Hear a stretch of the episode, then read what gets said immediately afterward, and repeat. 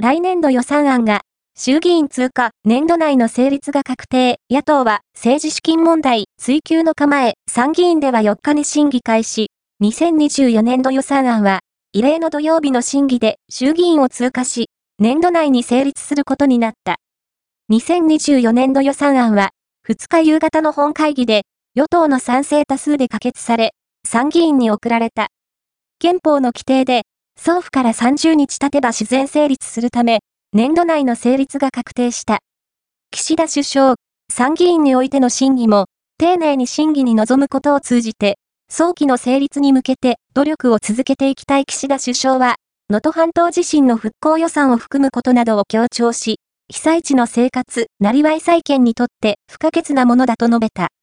一方、野党は、政治資金問題を今後も追及する構えだ。